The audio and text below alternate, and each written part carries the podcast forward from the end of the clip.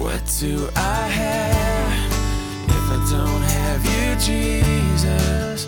What in this life could mean anymore?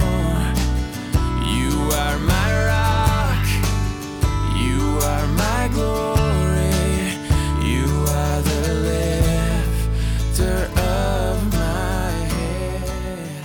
Hi, and welcome to the Rocks Podcast. The motto for 2 Corinthians is When I am weak, then I am strong. The Holy Spirit is using the Apostle Paul's troubles to show us that God is faithful, not only to see us through, but to use our difficulties in powerful ways. Now let's join Pastor Ross with another message from the series entitled Strength Through Weakness. Now, Heavenly Father, we like to pause before we consider your word that the Holy Spirit could help us to focus our minds and still our hearts so that we can be attentive to your still small voice that works so powerfully, speaks to us so individually and personally and privately, powerfully. So, God, thank you that you mean business with us, and even tonight can be something life changing and encouraging and kind of have an epiphany tonight, an aha moment that makes life a lot more enjoyable. May it be so in Jesus' name. Amen. Enjoyable and productive. Amen. For him. All right, this is a picture of the United States ambassador to the nation of Jordan. Her name is Alice Wells. Oh, whoops, did I say this is? I should have said this was. This was the ambassador to Jordan up until the time of President Trump taking office, because when he did take office, uh, he asked for her resignation because she did not properly represent his views in the Middle East very well. Now, Ms. Wells was an Obama appointee, and she was very much pro the Iranian nuclear deal, but uh, the new president was not. And there was a host of other ideas that she had personally that she did not uh, reflect uh, the president's ideas. And so, of course, that's the job of an ambassador, right? So, the ambassador is somebody, I just looked it up for you, uh, who acts as a representative of a person, nation, or a specific thing. And so, thank you for that picture. The Bible is full of metaphors, the Holy Spirit using different analogies of how the Christian life is to be lived. And so, if we get a picture of, he says, uh, you're like a farmer who's sowing the gospel seed out there into people's hearts. It can germinate and grow into eternal life. You're like builders. You're working on the kingdom of God with the Lord. And you're like a runner or an athlete who disciplines their lives to run a race set before them, a spiritual course, a path. Uh, you're like boxers, right? He says, uh, like you fight the good fight of faith. And here in the closing verses of chapter 5, yet another metaphor, and of course, that would be ambassadors. We are Christ's representatives, we are the ambassadors for Christ. And that means, of course, that we don't speak uh, our own ideas. We don't, uh, it doesn't matter about our own authority or our opinions. They matter very little because an ambassador is really just there to represent the one who sent them. He's com- commissioned to act and behave and to speak in a manner that accurately represents the sending party. And so tonight, we're going to take a look at the ministry God has given us. The way God perceives all Christians is that they represent Him and that we have a ministry called the ministry of reconciliation, where, whereby we're announcing God's great plan, the good news, that He wants to reconcile the whole world, to save them, to interpose, to intervene in the life of somebody who's estranged from Him, headed for an eternity, a Christless eternity, to turn them back and to re- reconcile them to Himself. That's our job. That through our words, through our lives, that the overarching theme is, is that we live to cooperate with God in his mission to seek and save the lost. Let me show you what I'm talking about. So, therefore, if anyone's in Christ, he's a new creation. The old has gone, the new has come. All this is from God who reconciled us to himself through Christ and gave us the ministry of reconciliation.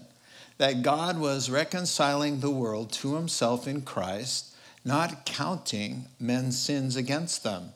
He is committed to us the message of reconciliation. We are therefore Christ's ambassadors, as though God were making his appeal through us.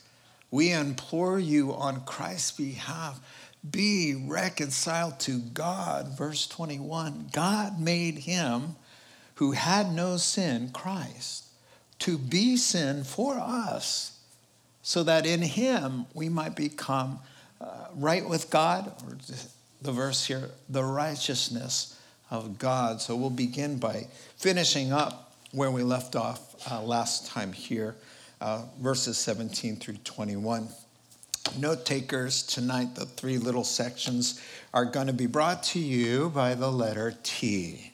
All right, so the task, first of all, the task. So, a little context. So, he's been talking about the Christian life and how really nothing else matters because Christ laid down his life and purchased us with his blood. So he, he's saying that he's been explaining the consequences of Jesus' death and resurrection on our behalf is that since Jesus suffered and died and bled to purchase us, and then through our faith, he joins our spirit, unites us with his death and his resurrection. Therefore, he says, in essence, for all intents and purposes, uh, you have died. The old life is gone. So, the life that you live now, He raised you up, and you have an obligation to live not for yourself, but for Him who died for you. So, if He laid it all down for you, the scripture's reasoning with us, shouldn't you lay everything down for Him? And so that's kind of the context here in verses uh, 14 and 15. That's what he said. Really, we no longer live for ourselves, but we live uh, for him who died and was raised on our behalf. Really, baptism, and baptism is this coming Sunday out at Mount Gilead. Baptism really says it all in a, in a beautiful picture, right? Uh, let me read to you what I always read at baptisms. I read from Romans chapter 6 and a few verses there. He says, Should we go on sinning because we're saved by grace? God forbid. He says, No. Don't you realize that all of us were baptized into Christ Jesus' death. So how can we live in sin anymore? So he says, he says, we were therefore buried with Christ through baptism into death, in order that just as Christ was raised from the dead through the glory of the Father, we too may live a new life, raised to new life. So if you're raised to new life, you live the life that God wants you to live and the overarching purpose of your Christian life. And it's good that you know this because if God's thinking you're supposed to be doing something and you're thinking you're supposed to be doing something else, that's not going to be a whole lot of fun. Right? So, from God's point of view, He raised you to, to new life to work with Him. If He pulled you out of a sinking vessel and He got you on the lifeboat, He's thinking that now you're lending a hand. That's the point. He saves you to save others. He gives to you so that you will give to others. He blesses you not just because he loves you and wants to bless you, which is true, but he blesses you to be a blessing. He gives you gifts and abilities not to use on yourself, but to use to strengthen his people. And so that's the context of this new life. So that we have this new creation, but and this new life, but along with the new life comes a task, a new task, a new direction, new goals, all of this. And so um, verse 17 says, There's a clean departure. So if anybody's in Christ, to be in Christ just means to be united to Him and, and His Spirit with your spirit. Uh, he says, if that's happened, there's been a clean departure, a discontinuity from everything that's gone before. So, really, you know, it's not that God is renewing you or improving you, but this verse says you're a new creation.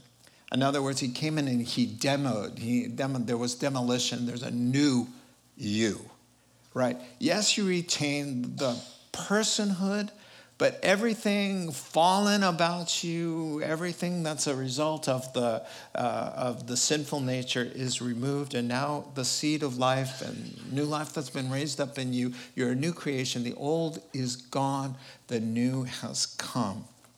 I like really, I mean, and so there's, if the old is gone and the new has come, you've got a whole new way of thinking about the world. Uh, in the BST, Bible Study Today commentaries, they pointed out something called the Copernicus uh, revolution.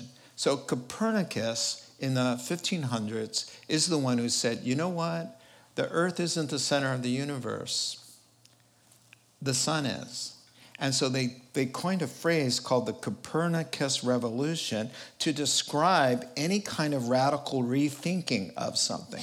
So once Paul was on the Damascus Road and he saw the light, you know, from that encounter with Christ, he had radical rethinking to do.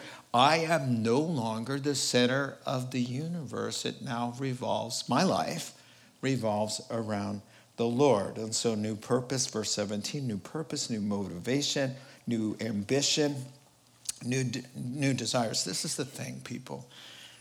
People are, are misled to think that becoming a Christian means you tack God's blessing onto the life you're living. Paul says, You don't have a life. You died. He raised you up. That life is his life now. Yes, you retain your personality and, and your interests and the things that you like, and he's going to use that, but those things are going to be channeled not to come back to you, but to bless him. And so, yeah, we're not mindless robots that just walk around and we're in. Uh, all of us in full time ministry with no pleasures and no entertainment and no life. He's just saying the new you is a life that belongs to Him, that works for Him. How I work, how I love, who I love, how I love, what I love, how I live, how I speak, how I think.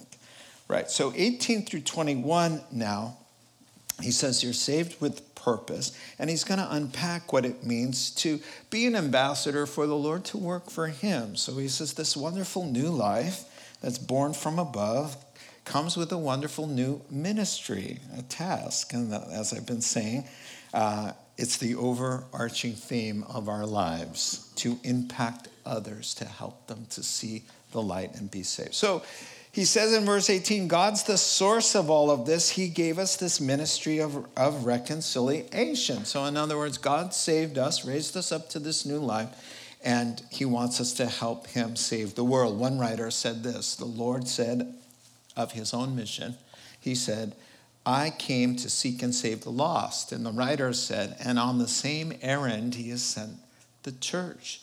That the same Jesus that walked those streets in, in, in the Galilee wants to continue his work in our hearts. And he wants to walk into your workplace and into your family and to reconcile through your life, through your behavior, through your reactions, through your words. He wants to impact those around you to reconcile them back to Himself so that no one will perish, but all come to the knowledge of the truth and be saved. And so that's really the bent of our lives to shine the light, to speak the truth in love, to be salt, to be fishers of men. He says it in so many different ways, but that's the bent of our lives. So Paul elaborates now the, the details in 18 and 19. He says, uh, he's done the work. Look at that in 18 and 19. He says, listen, uh, we, all this comes from God. God's done the work. He's reconciled the whole world. And instead of saying, Have you made your peace with God? the truth of the matter is, have you accepted the peace God has made with you? How are you ever going to make peace with God? You can't do that. He has made peace with you. You would have gone your merry way right off the, the cliff down into the abyss, which is called the bottomless pit, had he not intervened. And so, this is what we're talking about. All this is from God. He was busy reconciling the whole world. In fact, the whole world is reconciled to him now, but on the condition that the person decides and has faith and comes to him to be saved. God is just. So either your sins are going to be paid for by Christ or you're going to pay for them. We do have an option. And self pay is, is not the best one. I would go with letting the Lord pay our way. Amen? And so he's saying God did all of this. Jesus bore your sins. He who had no sin became the sin for us. He cries out an accounting term on the cross. It is finished, he said really, which means paid in full. So here's the good news God wants, God's reconciled the whole world to himself. And he says, now I need some front men and front women, some spokespeople. That's your job. That is your job. There is no getting around it. It doesn't matter if you're an introvert or not. The command of God is there. And it doesn't mean that you go stand out on the street corner like a street evangelist, but it means that in your heart, there's a compassion and awareness that people are not reconciled to Him because they haven't come to Him and they need to hear. And through our love and through our care and through our words, that's what we're doing. The message is, is he's cleared the way. He's not mad at you anymore. That's what we're saying to people. He says, uh, the message is he hired your defense attorney. He is the defense attorney. He posted your bail. He paid your fine. He did your time.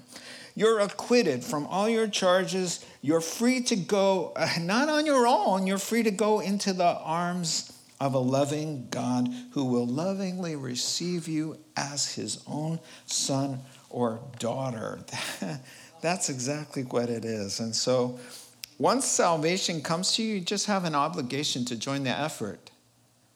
How dare somebody enjoy the salvation of God and then not lift a finger to help somebody else?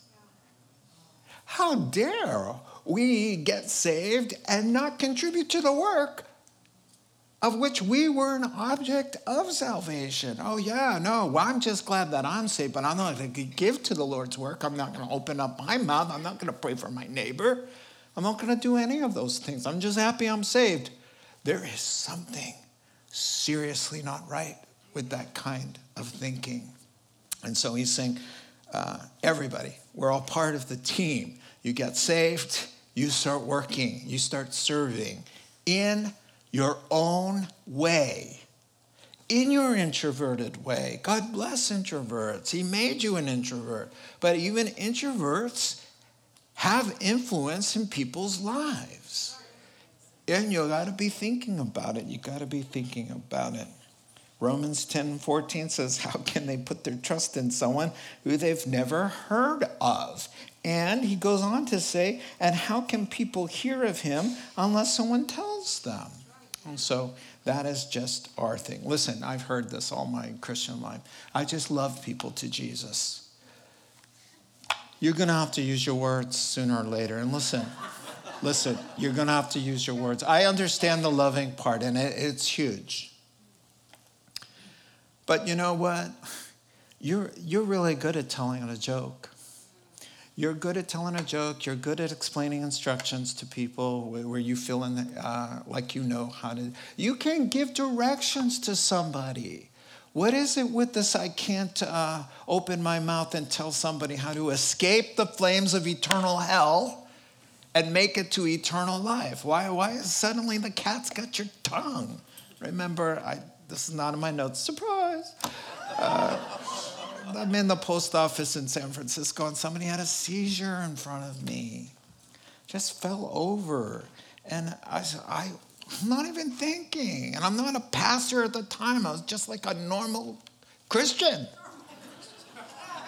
And so I, I, knelt down by him and I put my hand on his head. He's passed out completely, an older guy. And I start praying, Father God, just out loud. Father God, uh, you know, help this man. And we just, I just pray that you sustain his life and come to him, give him peace in his heart, whatever is going on, Lord, and just, but whatever. In Jesus' name, amen. And the guy, I stand up and the ambulance is called, and the guy comes over and he goes, Hey, I'm a Christian too.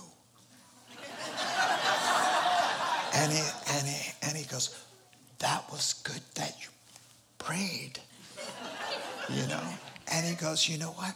I go to Promise Keepers. And I said, Yeah, this is how long ago it was. And I said, Why are we whispering?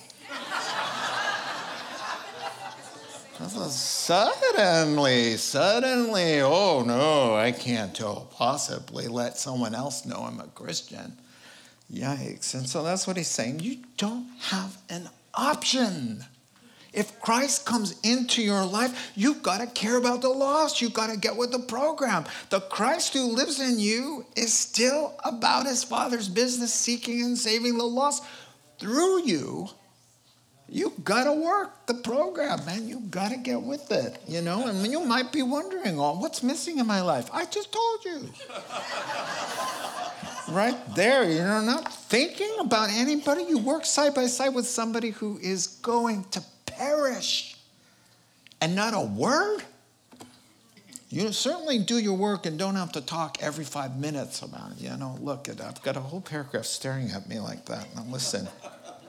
So, in short, there's a celebration. That's the message. There's a celebration. You're inviting people. You know, the, uh, the Lord said, I think I've got it in Matthew, is it 22? The kingdom of heaven is like a king who prepared a wedding banquet for his son. Oh, that sounds familiar. Verse 3 He, he sent his servants, us, to those who had been invited, everyone, to tell them whosoever wants to come to this royal palace, but they refused to come. Then he sent some more servants and said, Tell those who have been invited that I've prepared my dinner, my oxen, my fatted cattle have been butchered, and everything is ready. Because what did your verse say? God has taken care of everything, He's done the work. He reconciled everybody to himself. And not only has he butchered the fatted calf so that everybody can enjoy the meal, but somebody else had to be butchered so that whosoever, good or bad, out there could be invited to come on into the king's palace and sit with the Son of God and not be in any trouble whatsoever. That's a pretty amazing thing. That's what he wants. He wants inviters, ambassadors. That's what he's saying. He's committed to us. Look at verse 19 again. He's committed, he's entrusted, he's counting on us. That's what that word means.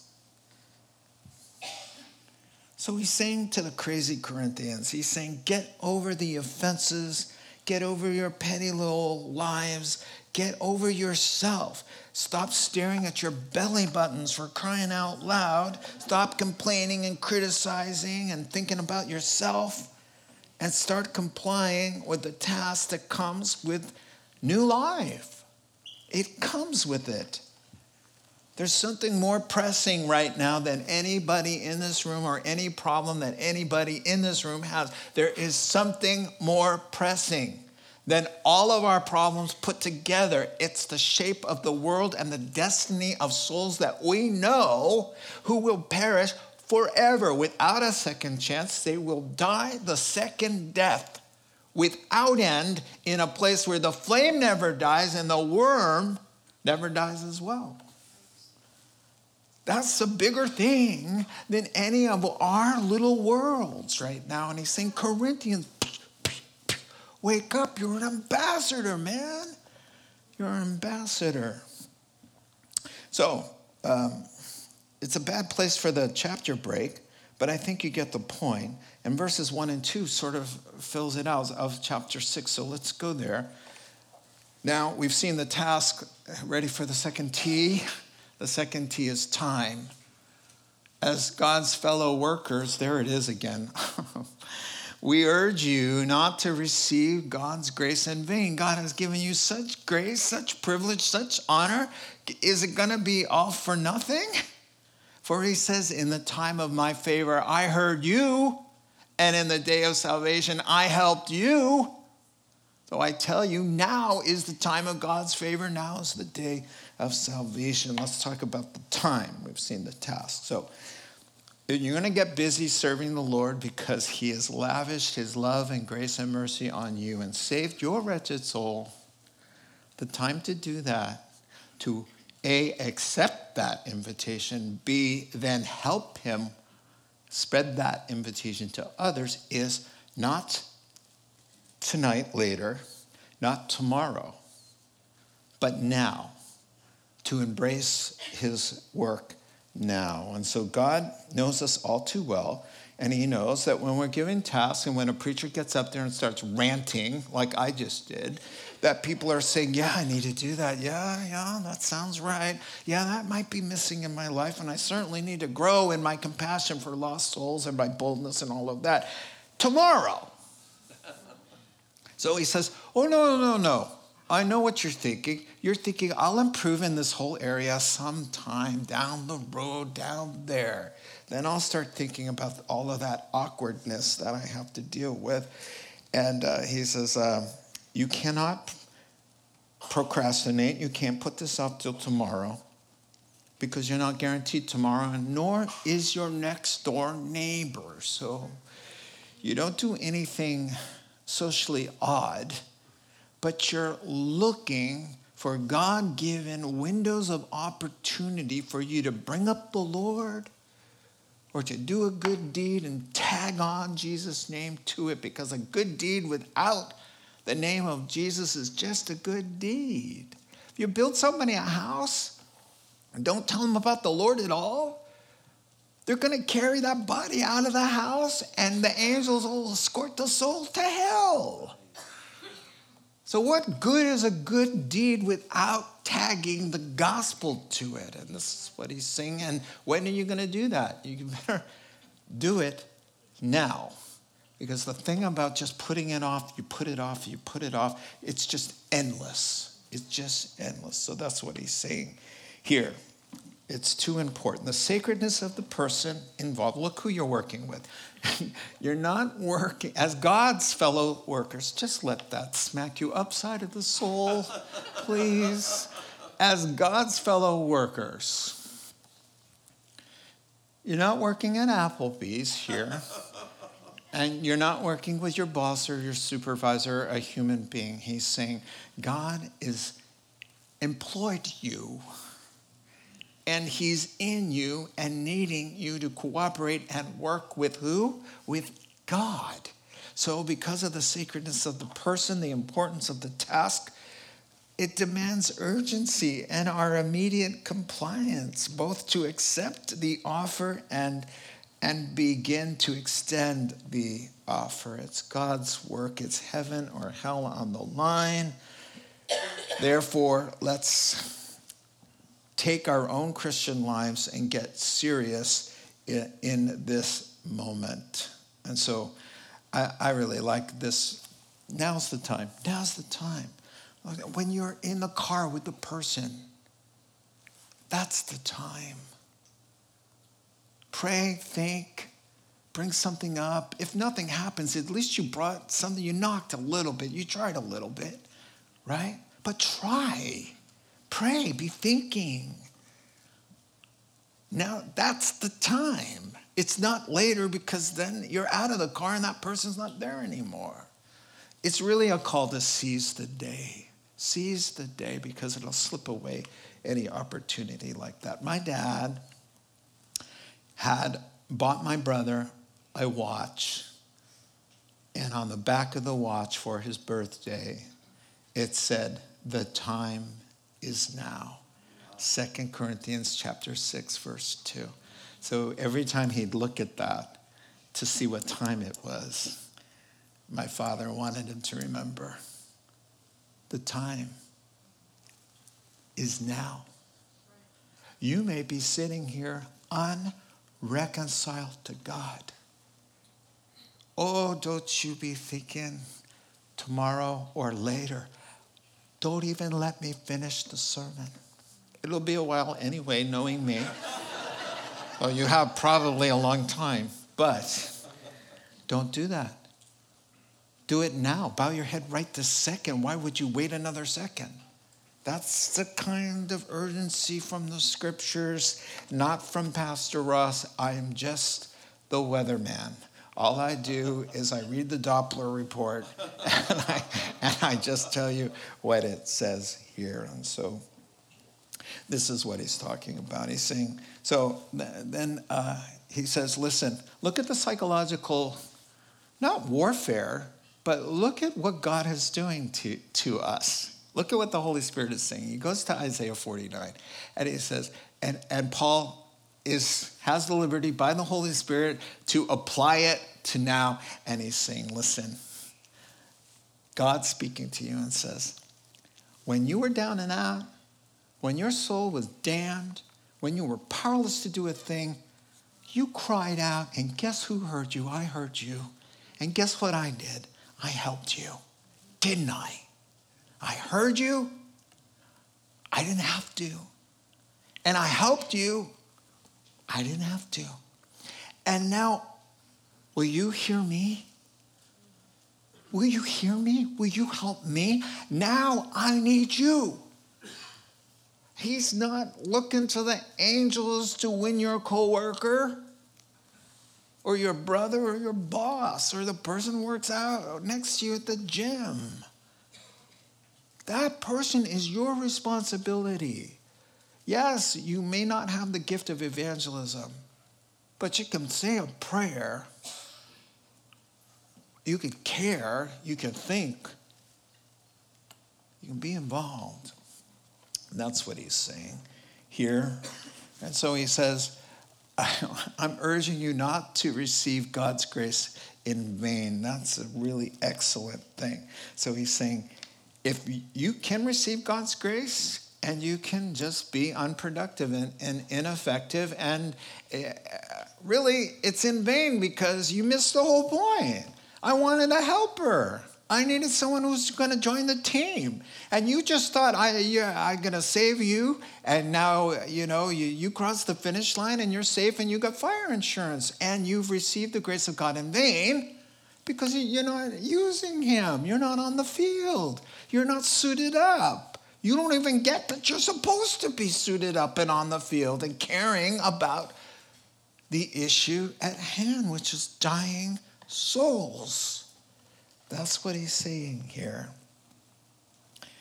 So, to receive the grace of God in vain, all you have to do is the following live just for yourself and your own interests uh, don't cooperate with the moral transformation that's going on in your life. Be unresponsive to the Holy Spirit and the Word of God and disinterested in the souls who are lost around you. That would be receiving the grace of God in vain. And I promise you, you will see lots of them in heaven. They are there. They received the grace of God, but it was in vain. 1 Corinthians chapter 3. It says it. Do not be one of them. And so start saying, God, dear God, what have I been doing? I've been missing it. I forgot. I didn't know. I, have been neglecting you. Burn something in me. Change my heart. That's how you do these things. You're just honest and say, you know what? I don't even like that person. I don't even care if they perish. You have to start with that and say, Give me a heart for that person. They irritate me to no end. I don't want to share the gospel with them. I can't even bring myself to talk to them, let alone share the gospel with them, right? So God's looking for people who are not going to uh, receive the grace of God in vain. Let's finish up with the third T, 3 through 10 we put no we now speaking of the ministry and the reconciliation and uh, receiving the ministry of the grace of God in vain. On the contrary to that, we're not like that. He says, We put no stumbling block in anyone's path.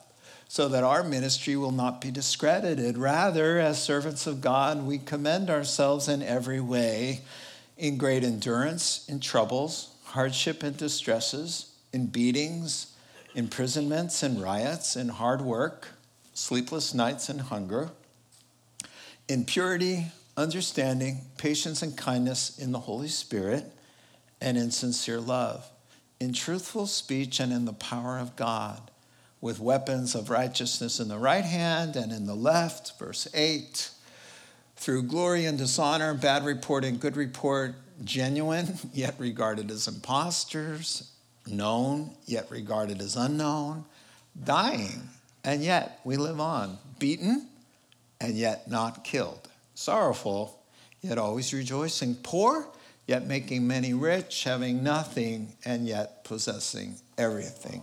That's where we're going to stop tonight. So let's go through the paragraph. So we saw the task, the ministry of reconciliation, the time now, and the truth. Paul and the associates have not received the grace of God in vain. Rather, they've gone the extra mile to live and minister with the, the utmost integrity to be above reproach in every area of their life. Now, if I would look at that, I would call that a cover letter and resume of an, of an honorable ambassador of Christ. This is the life, the highs and the lows, the outward and the inward. This is if you're wondering, have I received the grace of God in vain? Uh, we'll look at this and you'll be able to see Paul's life and the kind of uh, ambassador he was for the Christ. So let's take it apart. The first thing he says, uh, you know, really, if you look at this, it's how not to receive the grace of God in vain. But if you put it in a negative way, sometimes that catches your attention better. Uh, how to become a stumbling block or how to nullify God's grace in your life. So, number one, be a stumbling block. Uh, or put in a, another way, we never trip people up. We're always living and speaking in a way that would invite uh, outsiders to be attracted to the gospel, not to malign uh, the word of God. And so here he's saying, um, for example, being a stumbling block to somebody is like Christians who misrepresent God.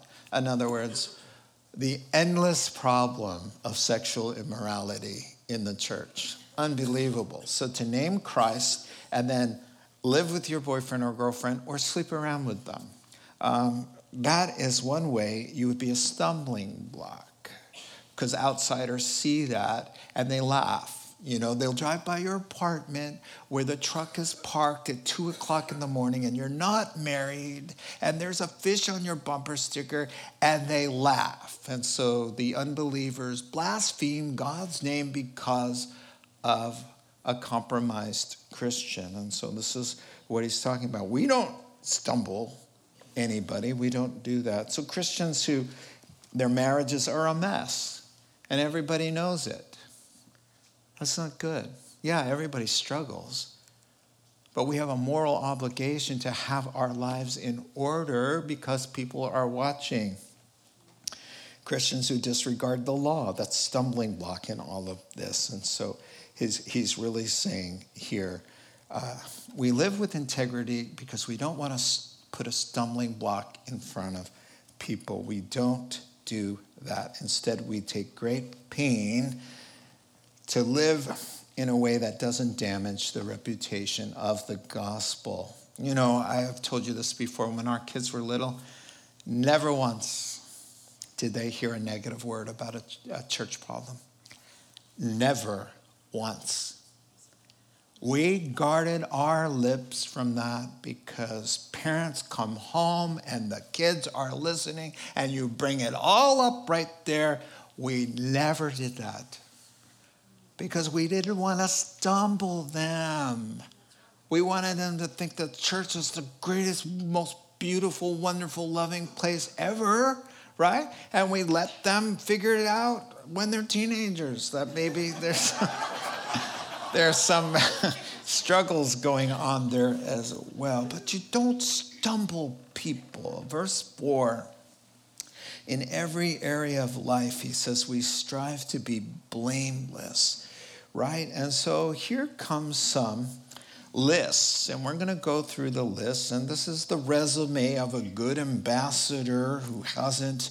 Uh, hasn't received the grace of God in vain. And so, what comes up first is nine afflictions through which this sometimes Christians have to go through who maintain their faith through these kinds of things. And so there are nine afflictions, three sets in your, uh, there we go. So we're going to go through them right here. He says, through troubles, hardships, distresses, beatings, imprisonments, riots, hard work, sleepless nights, and hunger. So here's what he's saying. First of all, we have uh, general kinds of problems and adversity that affect everybody. So he says, troubles. These are things that oppress you, press you down. Then he says, hardships. Hardships are troubles without end in sight. That's what the Greek word means. And then he says, distresses. Distresses means to the frustrating, tight corners, no way out, being backed against the wall. That's what he's talking about. And here's what he's saying a good ambassador who's received the grace of God, we stay calm, we stay cool and collected. We remain faithful and obedient through these times. We don't become embittered. We don't say, hey, I need to take some time off because my life is unfolding in ways I didn't see coming, and I'm wounded right now, and I need a little break from God and His people and fellowship and serving. That's to receive the grace of God in vain. He says, No, I'm an ambassador. Whether I'm in trouble, having a hardship, distresses, beatings, imprisonment, riots, hard work, sleepless nights, or hunger. So he's going to go on to beatings and imprisonments here and riots, beatings, uh, to be physically accosted, imprisoned falsely, right? persecuted that you don't deserve it. Because 1 peter chapter 2 says for if anyone endures the pain of unjust suffering because he's conscious of god this is to be commended. Verse 20 he says how is it to your credit if you're beaten for doing wrong and you endure it? But if you suffer for doing good and you endure it this is commendable before god and so then it riots when, when all hell breaks loose in your life here's what you do Here's what a good ambassador does who has the grace of God, who wants to please his master. We stay calm, cool, and collected. We remain faithful and obedient with a sweet spirit, trusting the Lord and continuing to serve him through beatings, imprisonments, and riots. We don't say, oh, I, I, I I've got this big problem with God now.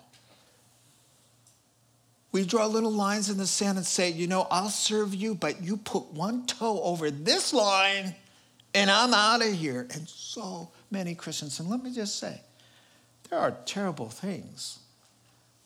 We agree with you. Shocking, confusing. How's this ever going to work? And how could have God let this happen? We're with you on that but nothing changes the job description. Doesn't mean I have to go running out and just tell everybody about Jesus and sing songs when I have a just, just destroyed heart. But it means I'm still on call. I'm on duty when it's raining, when it's snowing, when there's a drought, when I'm in pain, when I'm happy, when I'm depressed. I got to do this twice a week for 15 years. I've done this twice a week. Do you think that all the time that I've come into the pulpit feeling, praise the Lord, I've got the victory, you know? Do you know how many times I had to come up here with a hurting heart, with questions and confusion and tears? Pastors aren't the only one called to stay the course when things get rough. Amen? So he's not done yet. Hard work, sleepless nights, and hunger. The hard work means never ending. The preaching and the teaching, the sharing, the relentless need of people, the spiritual warfare, the, the world around us perishing, that requires hard work. Sleepless nights, interesting. It means voluntary abstinence of sleep because you're burning the midnight oil for God. In other words, he's up saying, I don't need to sleep because I've got to pray. Or he's got work to do, or he's got to prepare for his sermon because all day long he made tents. So he says, through sleepless nights, and just because I didn't have any sleep, I can't say, you know, say I'm not going to do this anymore. I'm in, you know. And then hunger is also voluntary, skipping meals to fast and to pray, and it includes falling on hard, time, hard times. But here's the point of this no matter what the situation, I'm on call, I'm a Christian, I'm doing His will, I'm obeying, I'm praising, I'm worshiping. Yeah, the dips and all of that. But I'm going to be faithful through, through it all. That's what ambassadors who don't forfeit the grace of God do. And now he's going to move from enduring the circumstances now and dealing now working on inward qualities uh, verses 6 through 7 i've got those up there the next slide.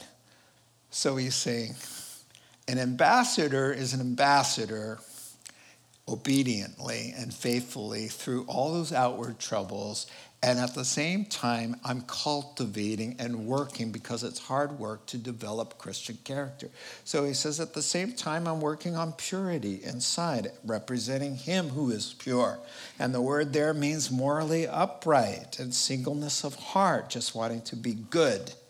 Understanding there means a knowledge of God and the gospel and a sensitivity to God's will. That's what you got to have inside your heart if you're going to represent him well. Also, patience and kindness, and this is hard, right? So, with patience, it's really taking it on the chin and, and not becoming bitter or wanting to act in a vengeful way. That's the patience for an ambassador. That you don't have the luxury of reacting and blowing off steam because you represent Christ, who, when he was insulted and reviled, he opened not his mouth, but rather entrusted himself to the one who could save him. That's what he did. And if you're going to represent him, then you have to be able to be dying and have somebody revile you and you to bless them instead. So when they curse you as Christ's ambassador because you represent the Christ who would bless when he was reviled, we have to be like him. And if you want to be a good ambassador, you have to be patient, and that's what that word means, and kind. It means to be really generous with the grace, to cut people slack. My word, you've been cut ginormous slack. How dare any of us be stingy with the mercy? James says, if you're not going to be merciful, if you're not a merciful person, that means to be good and to let someone off the hook who doesn't deserve it.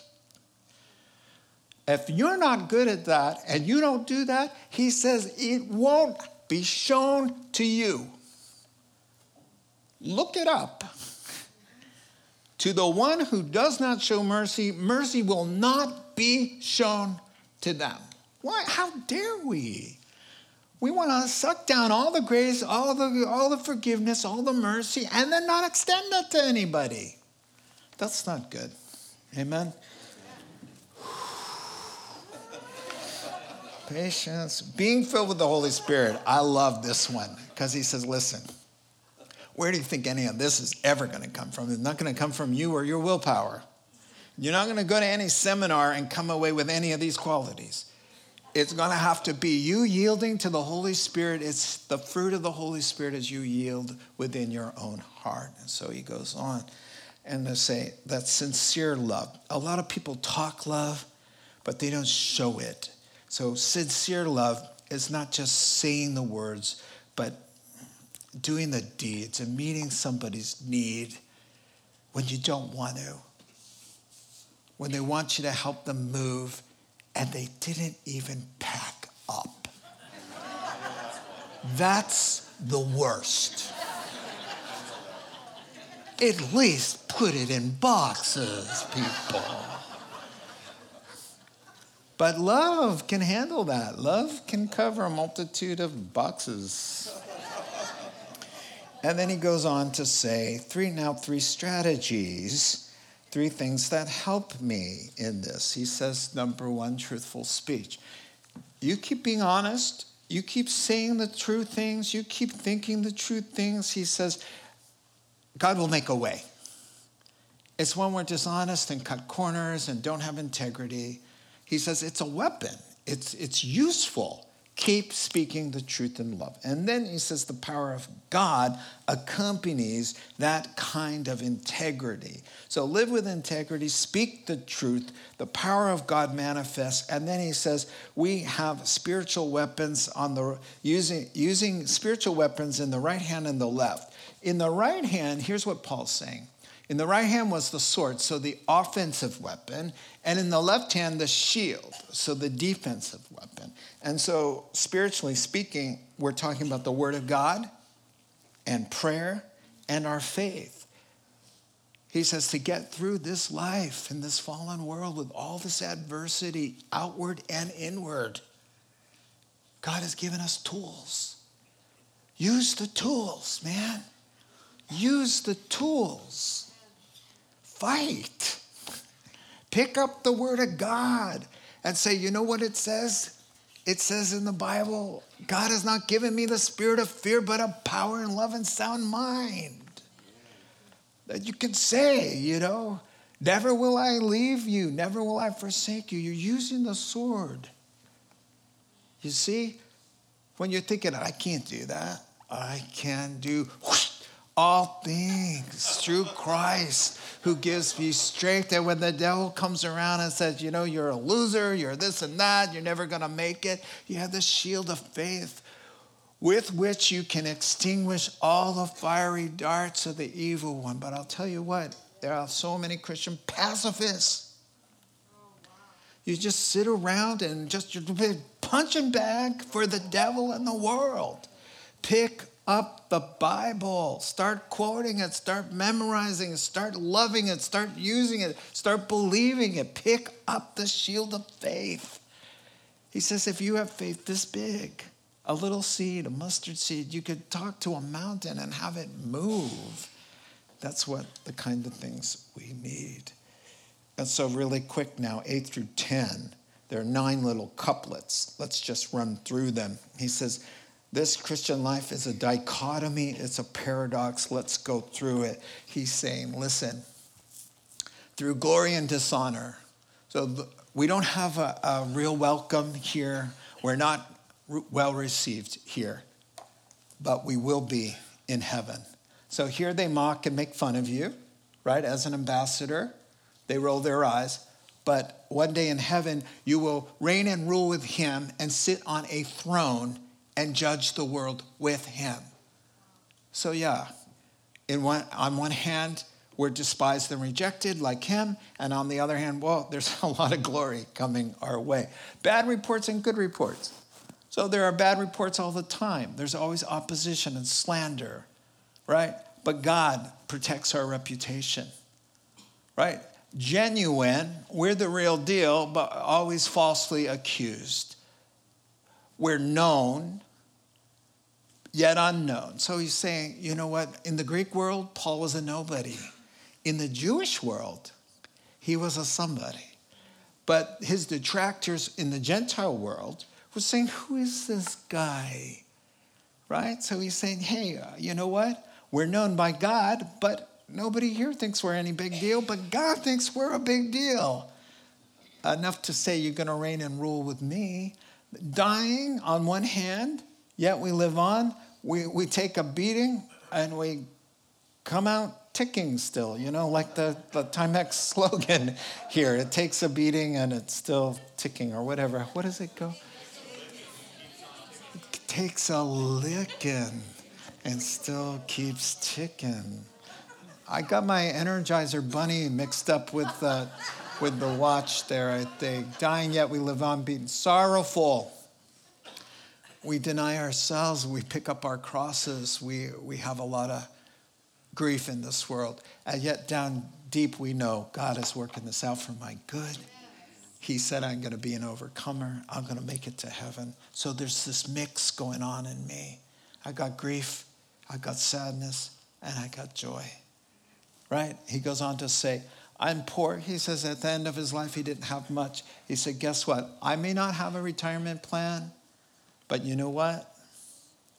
I open my mouth and I pray and I preach the gospel and I make sure someone else has a great retirement plan with great benefits. It's called eternal life. Amen? Right? So I may be poor, but I'm making everybody rich, like filthy rich, like eternal rich, right? Do you get it? All right. Having nothing yet possessing everything. What did Paul have? Had a few books at the end of his life and a robe. But he's co heirs with Christ. What does Christ inherit? Christ is God. He's got the whole thing. And if you're co heir, you share with him.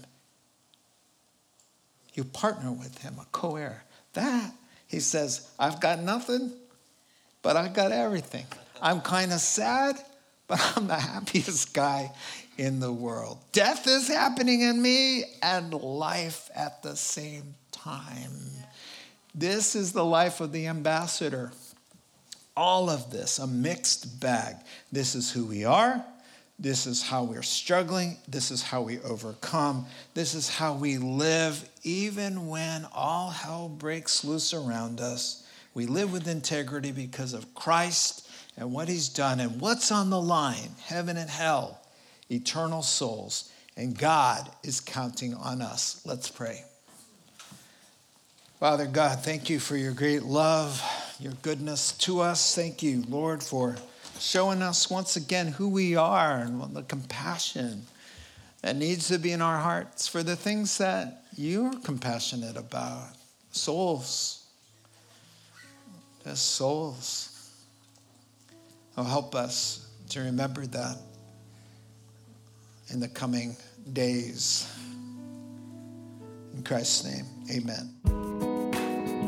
You have been listening to the Rock Podcast. Our regular services are held on Wednesday nights at 6:30 and Sunday mornings at 8:30 and 10:30 a.m. in Santa Rosa, California. If you would like to learn more, please visit our website at cctherock.org.